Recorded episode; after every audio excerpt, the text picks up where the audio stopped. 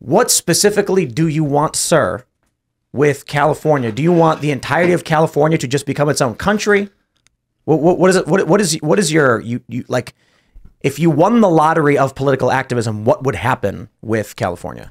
Well, that's an interesting way to phrase it, because a lot of people have the misconception that our campaign has a set goal, and I think that's what makes our organization unique. Is a lot of organizations out there have a specific agenda that they want to achieve, and ours is more abstract. It's let the people vote.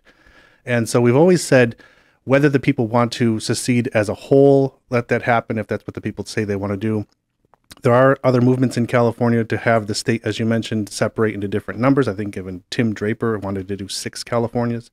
There's been other campaigns for there to be 2 or 3. We have actually a couple different plans of our own, one of which we call Cal 3.1, which is to divide the state into 2 to create what would be a country called Pacifica on the most western coast of California, the San Francisco Bay Area, and leave the remaining part of the state in the United States. The goal of that is really kind of what we call ideological divorce or national divorce. We started talking about the idea of divorce in 2018. Marcus and I were in Sacramento. We were holding signs that said, "It's time for a divorce." At the time, of course, we were talking about California divorcing itself as a whole from the United States. But since then, we've come to, or at least some of us have come to the conclusion that it's maybe not the right thing for California as a whole to secede, because there are tens, millions of Californians who would not want to do that. There were conservative voters. I think that I've heard that there are even more Trump voters in California than in any other state, even though it's one of the bluest states in the union.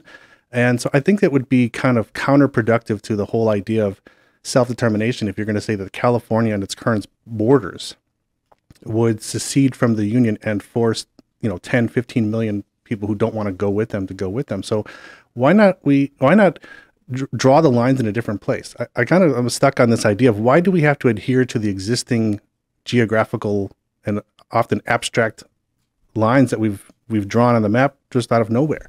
And so why not redraw those lines in a way that makes sense economically and also ideologically? Right. So the Pacifica thing, this is basically creating, it's just this small strip going along the Pacific Ocean. Yeah. And then the eastern part of California, which is more conservative, more farmland, would remain with the United States, or would it become its own state, or how would that work? Yeah, so it's actually interesting. In this scenario, both of those would still be dominated by the Democratic Party. Let's just get that right. So a lot of people say, for example, you want to create a red state, change political dynamics in Washington. That wouldn't be the case, because the part of the state, the western part as you're referring to, actually including the northern and southern part, would still be, I think, 60% Democrat. So it's still going to be a blue state. It's just not going to be, you know, 80% Democrat like it is now. And so what happens is, then the Pacifica, we have it going along the central coast of California and the San Francisco Bay Area. That is your super ultra left-wing 80% Democrat country. And so we say, well, you know what, let them have their progressive utopia on the West Coast and see how it goes. All right, so they would starve to death. Well, actually, I mean, they have Napa Valley, so they would be so they're gonna drink a lot of wine. They're gonna drink a lot of wine. There's it's fascinating, there's this viral video from earlier in the week of a woman who's 28 years old, and she filmed herself. I'm surprised she was willing to do this, but I respect her for doing so, saying, "I can't be the only one who did not know you can eat fruit from a tree." I'm not joking. She said a friend came to her house and saw a bag of store-bought lemons in her fridge and said, "Why do you have a bag of lemons in your fridge?" And she goes, "Well, because, you know, I use them to cook." And she goes, "No, but like, you have a bag of store-bought lemons in your fridge." And she's like, "Yeah, because I cook sometimes." And she's like, "Carly, you have a lemon tree outside." Oh. And she's like, "And? So why do you have store-bought lemons?" She's like, "Because I use them to cook. I don't understand." And she's like, "Just take the lemons from the tree." But this is not surprising to see a video like this. You know, having grown up in a city myself, and I'm sure you guys, even to a certain degree yourselves, all of us, I mean, I think it's fair to say someone's going to watch a show like this, or anybody who's learned to a certain degree understands you can eat fruit from a tree. There are a lot of young people who have no idea where food comes from. And this is what I think leads to, as you called it, what a progressive utopia they want to put together. And the reason why I say they'd starve is a lot of these people, not all of them, but like, I mean, you look at what happened in Seattle with the Chaz, and they tried making the farm, whatever you want to call it. These people don't know how the environment works. They don't know how farming works. They don't know how to sustain themselves. And so, you know, back to the bigger picture of all of this, you know, when talking about California secession or fragmentation or whatever you want to call it, I don't know that it's so much you would create a red state and a blue state or two new blue states. It seems like you'd create a wealthy state and a chaotic dystopian nightmare, right? The area of California that produces all of the food, I think, would do mostly okay. But these tech bases could not survive. You know, they like to, Democrats like to talk about how we generate all the wealth in our cities and subsidize, you know, the rural areas. And I'm like, yeah, but if there were borders and tariffs and food could not enter your country without specific agreements, you would be extremely impoverished. No one is going to trade all of their wheat for your Twitter. But that's basically what they've done. They've access and influence. So I actually see the possibility, like if Pacifica were to exist, I don't think they'd survive. Well, I think you bring up a good point, but I think that what we always try to stress is that the divorce that we're advocating for, if it does come to pass, wouldn't necessarily have to be something that would be, you know, create a negative relationship. Acrimonious. Acrimonious. That's the right word. That's the right word. Yeah.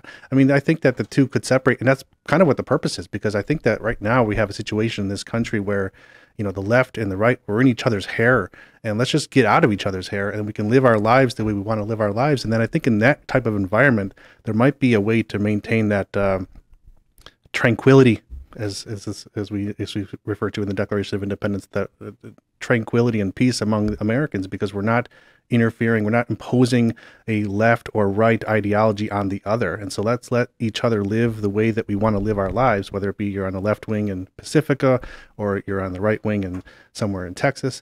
And I think that we could have a situation in North America where we can maintain that peace and tranquility. I'm not convinced that there could be a secession of any portion of this country from the country itself without resulting in some kind of violence. But I'm curious, Jeff, what do you think? I mean, so I 100% agree with you. If there was a secession, we would have violence. Just the nature of people, you know, there are going to be, like you mentioned, there are going to be people in California that want to leave and people that don't want to leave. I think, like, the core of what the secessionist movement is, it says that we as people are not represented in our country. We don't have freedom. We can't do what we want. And I think the answer to that is not necessarily secession, but a decentralized power structure. So in Federalist Number 10, Madison talks a lot about factions and, like, what's the best way to control factions? And his answer is to have more factions. And we talk about the Civil War. What led to the Civil War? Everybody always talks about slavery, but why was slavery able to be kept and then advanced and preserved? And the answer is the Three-Fifths Compromise.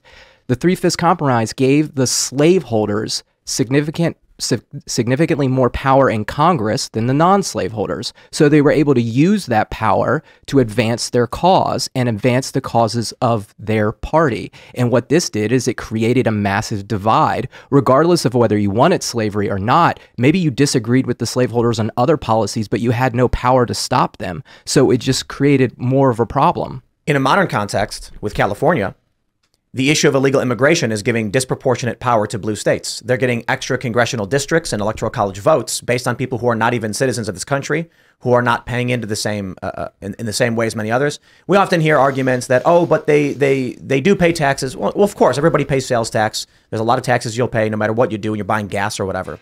But in terms of paying taxes to the same degree as your average American citizen, they're not. And so for those that aren't familiar with this, I know a lot of people who listen to, will listen to this probably do, but I'll explain. California is a sanctuary state. There's many other jurisdictions that are sanctuary jurisdictions. What that means is they will not cooperate with the federal government on deportation or apprehension of non-citizens who have illegally entered the country or who have remained here illegally beyond their permits. The census counts those individuals as residents. Donald Trump wanted there to be a citizenship question on the census, and that was blocked, basically. I think even the Supreme Court said no. And so what happens then is it has been estimated by various organizations it could be as low as 1 extra congressional seat in California and as high as 7. It is estimated, worst case scenario, California gets 7 extra votes in the Electoral College for president because of the non-citizens who have illegally entered the country, violating our laws, and don't need to vote.